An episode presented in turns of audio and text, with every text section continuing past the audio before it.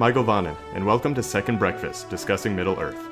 I'm your host Peter, and I will be taking you through a topic I find quite interesting today. Last episode, we talked about the Ents, their history, some of their deeds in Middle Earth, and also what happened to the Ent wives and where they might have gone. So if Treebeard's line saying, We lost them and now we cannot find them, intrigued you at all, go back an episode and take a listen. This week we are shifting gears a bit and we'll be discussing the main elven cities and strongholds in Middle Earth. The stereotype is to think of elves living in forests, but that's not the case. Actually, quite the opposite. In fact, many of them lived much like a stereotypical dwarf. So let's start by going from west to east.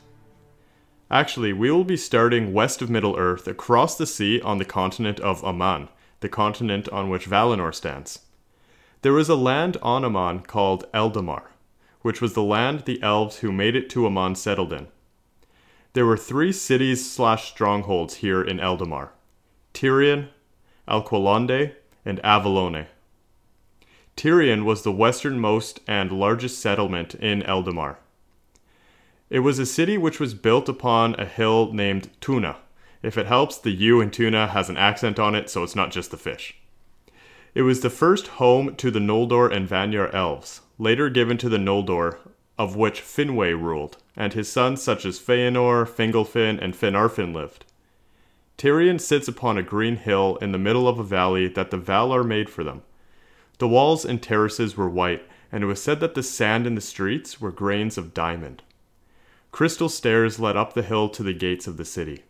There was a tower in the center of the city which belonged to Ingwe, High King of the Elves, which bore a silver lamp at the top that shone out into the sea, at the base of which grew a white tree that closely represented one of the light giving trees of Valinor.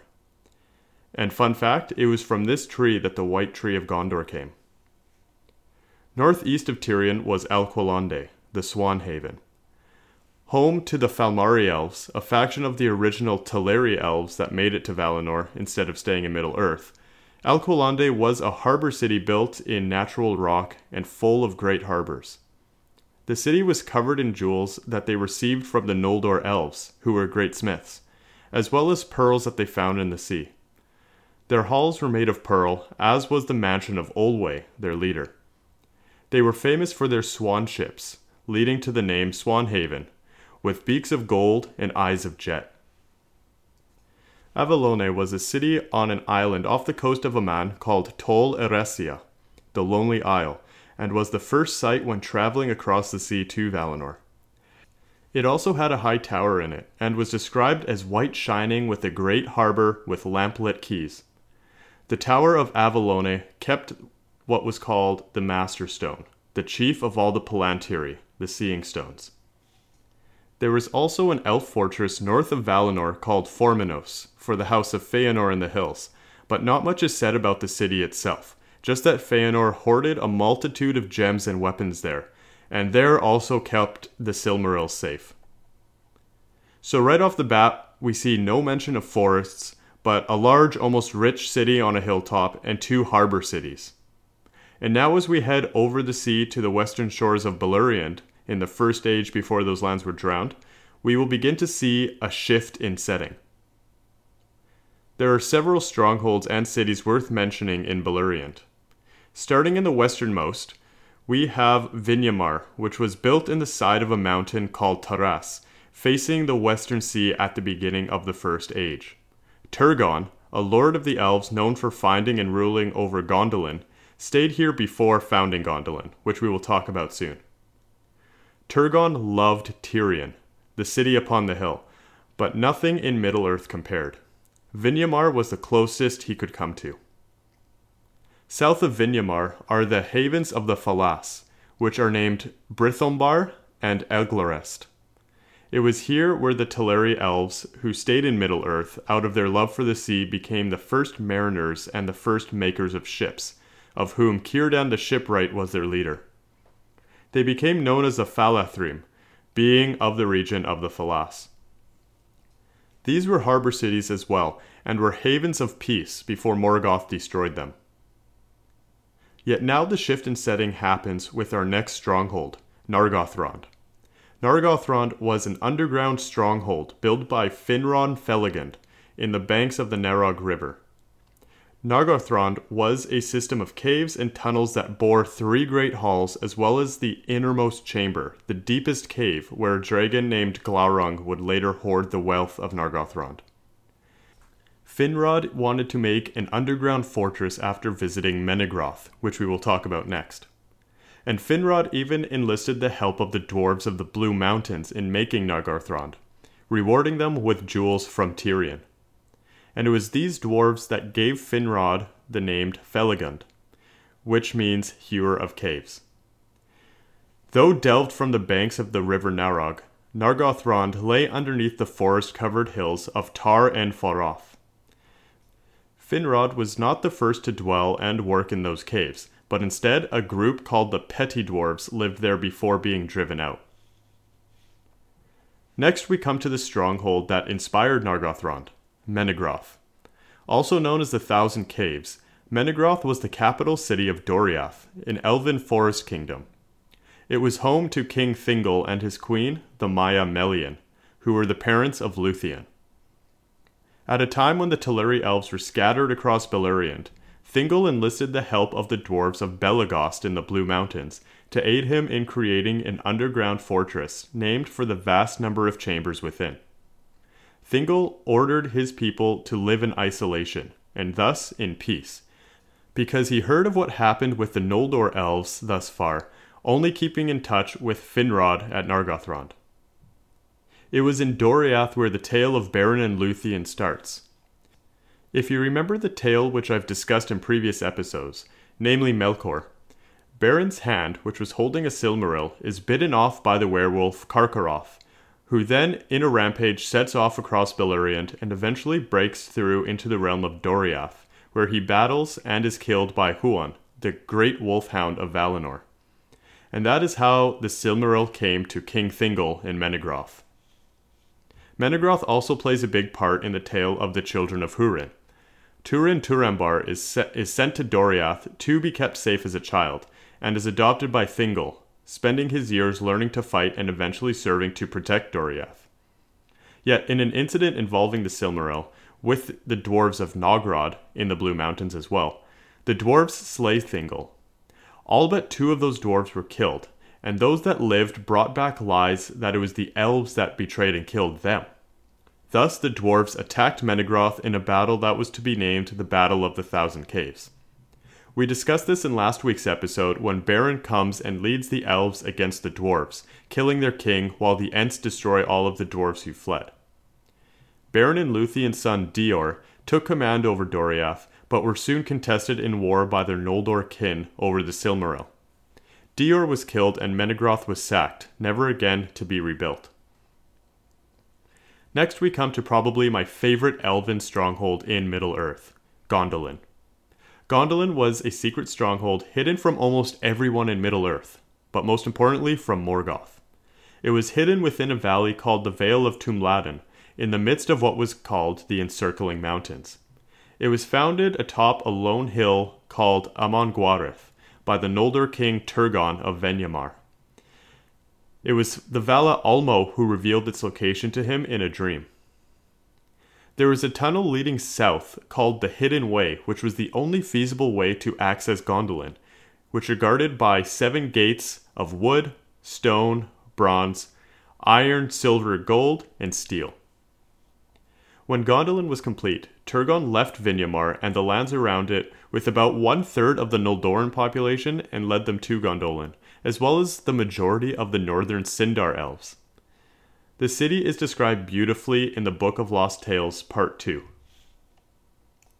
Then did the throng return within the gates, and the wanderers with them, and Tuor saw they were of iron and of great height and strength.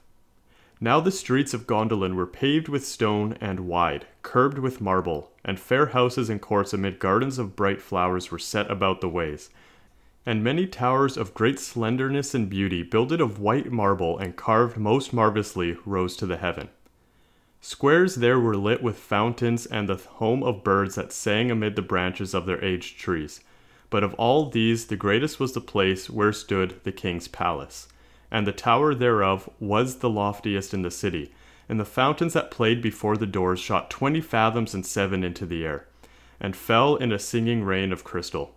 Therein did the sun glitter splendidly by day, and the moon most magically shimmered by night.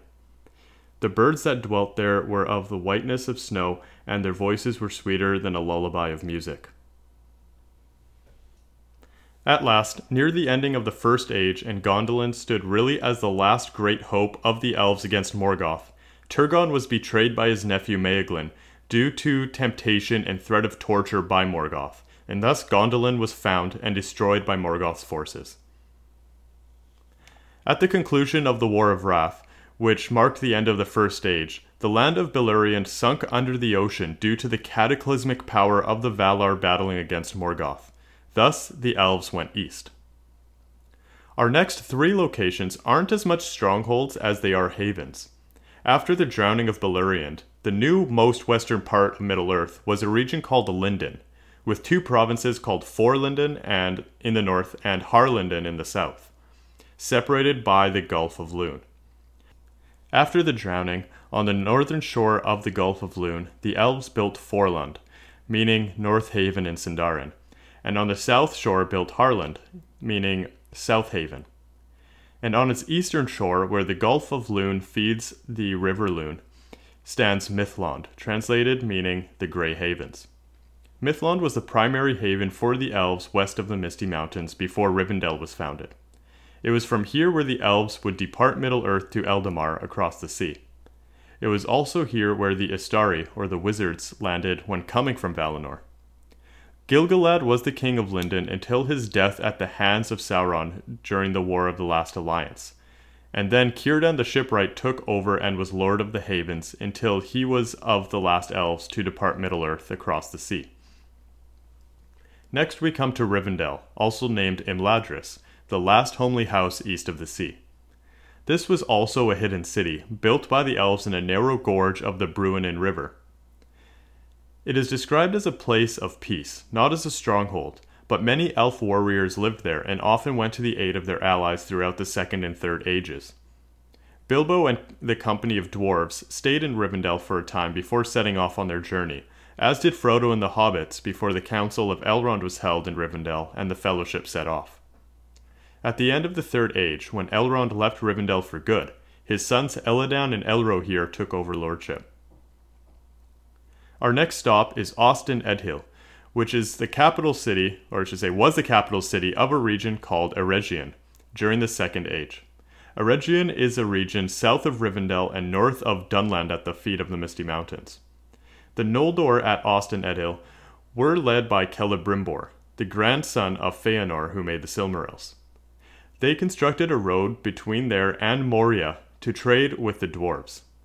Celebrimbor created the Rings of Power here under the teaching of one named Annatar, who was actually Sauron in disguise. Celebrimbor found out that Sauron's plan was to take them, so Celebrimbor hid the Rings of Power and begun the War of Sauron and the Elves, during which Ost in Edhil was destroyed. The elves who survived retreated to Rivendell. The Fellowship came upon the ruins in a region also called Hollin, when traveling south. Now we cross over the Misty Mountains and find ourselves in the center of the forest realm of Lothlorien, where the city of Caras Galadhon stood. It was surrounded by a wall of green earth, with a moat surrounding it called the Deep Fosse, with only one gate that led in. It was comprised of mallorn trees, which first originated in Tol Eressëa and Valinor.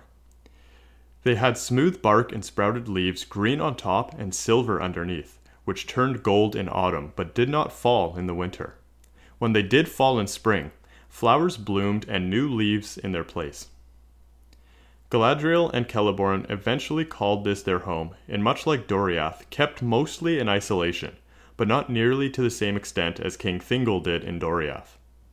The elves permitted the Fellowship to pass their borders and enter the city before leaving shortly thereafter.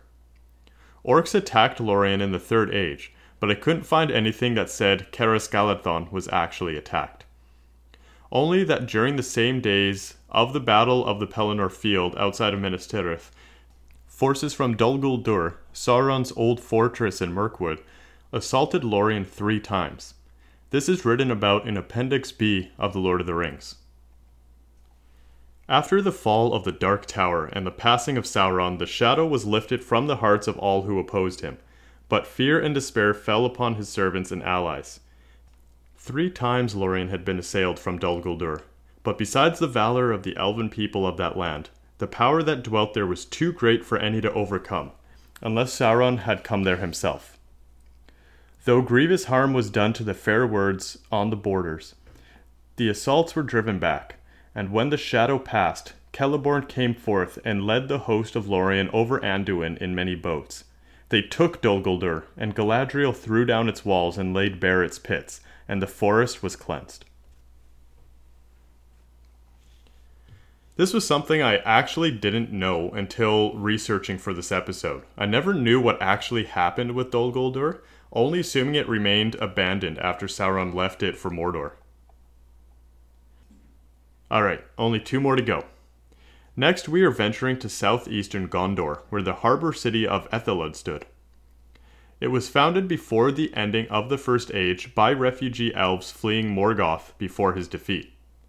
Not much is said about it, except that ships also sailed west to Valinor from there, and that the Prince of Lorien, named Amroth, was lost at sea near there. And finally, we come to Mirkwood, where the Elven King's halls are located. In the north of Mirkwood, King Thranduil, Legolas's father, rules his kingdom from yet another cave system called the Elven King's Halls. Many of the elves lived in the forest, but the caves served as Thranduil's palace and stronghold, including his treasuries and prisons. Thorin's company was captured by the elves and held prisoner in these caves before Bilbo rescued them and they escaped. The halls were made in response to Sauron's inflection of Greenwood, then being named Mirkwood. Thranduil got the help of the dwarves much like King Thingol with Menegroth, though these halls were not nearly as magnificent.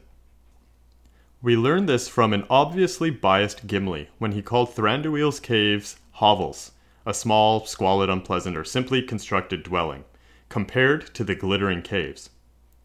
Much like we just learned about Lothlorien, Forces from Dol Guldur attacked Thranduil's realm, and just like Lorien, his forces were victorious.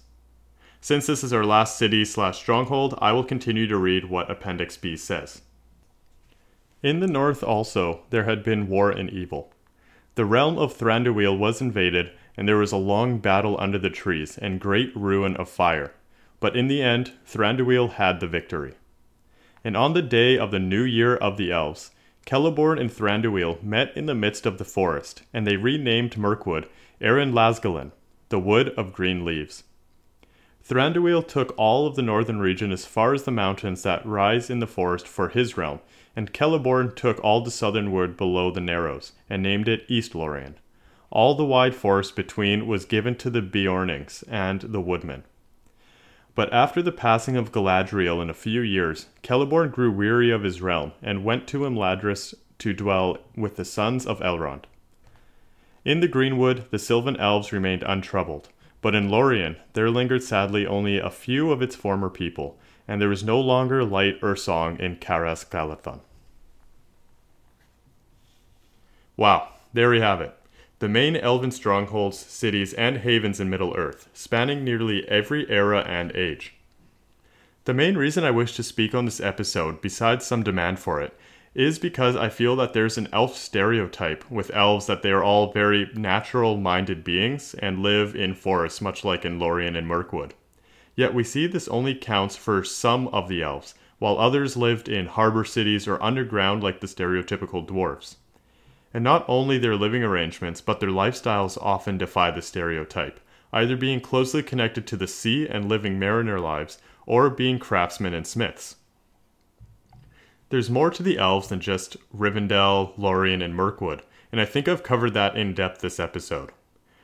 So, out of all the places we covered today, which one's your favorite? Or maybe, which one surprised you the most? Let me know in the Facebook group. I'll be posting a poll like always. Next week, I've chosen a topic that is becoming widely popular due to the hints the Amazon Lord of the Rings show is dropping. If you didn't know, they're dropping pictures of the map of Middle Earth, using the poem about the Rings of Power as their captions.